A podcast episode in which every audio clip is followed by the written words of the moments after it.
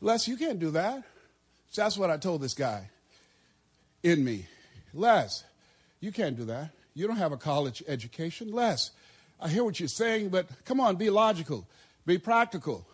You can't do that. I know you feel good going to see Zig Ziglar and Tony Robbins and the late Dr. Norman Vincent Peale and Robert Schuller. I, I know they motivate you and inspire you, but get real. You can't do that. You never work for any major corporation. Come on. Let's be practical, be logical.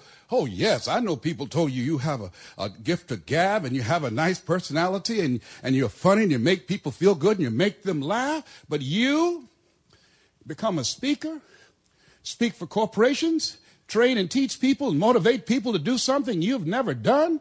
You're not rich. You're not successful. You don't have any books. You don't have the resources. You don't know the people. You don't have the contacts.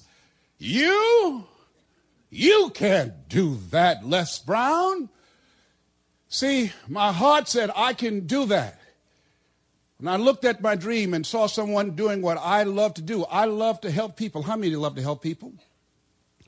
And my heart said, I can do that.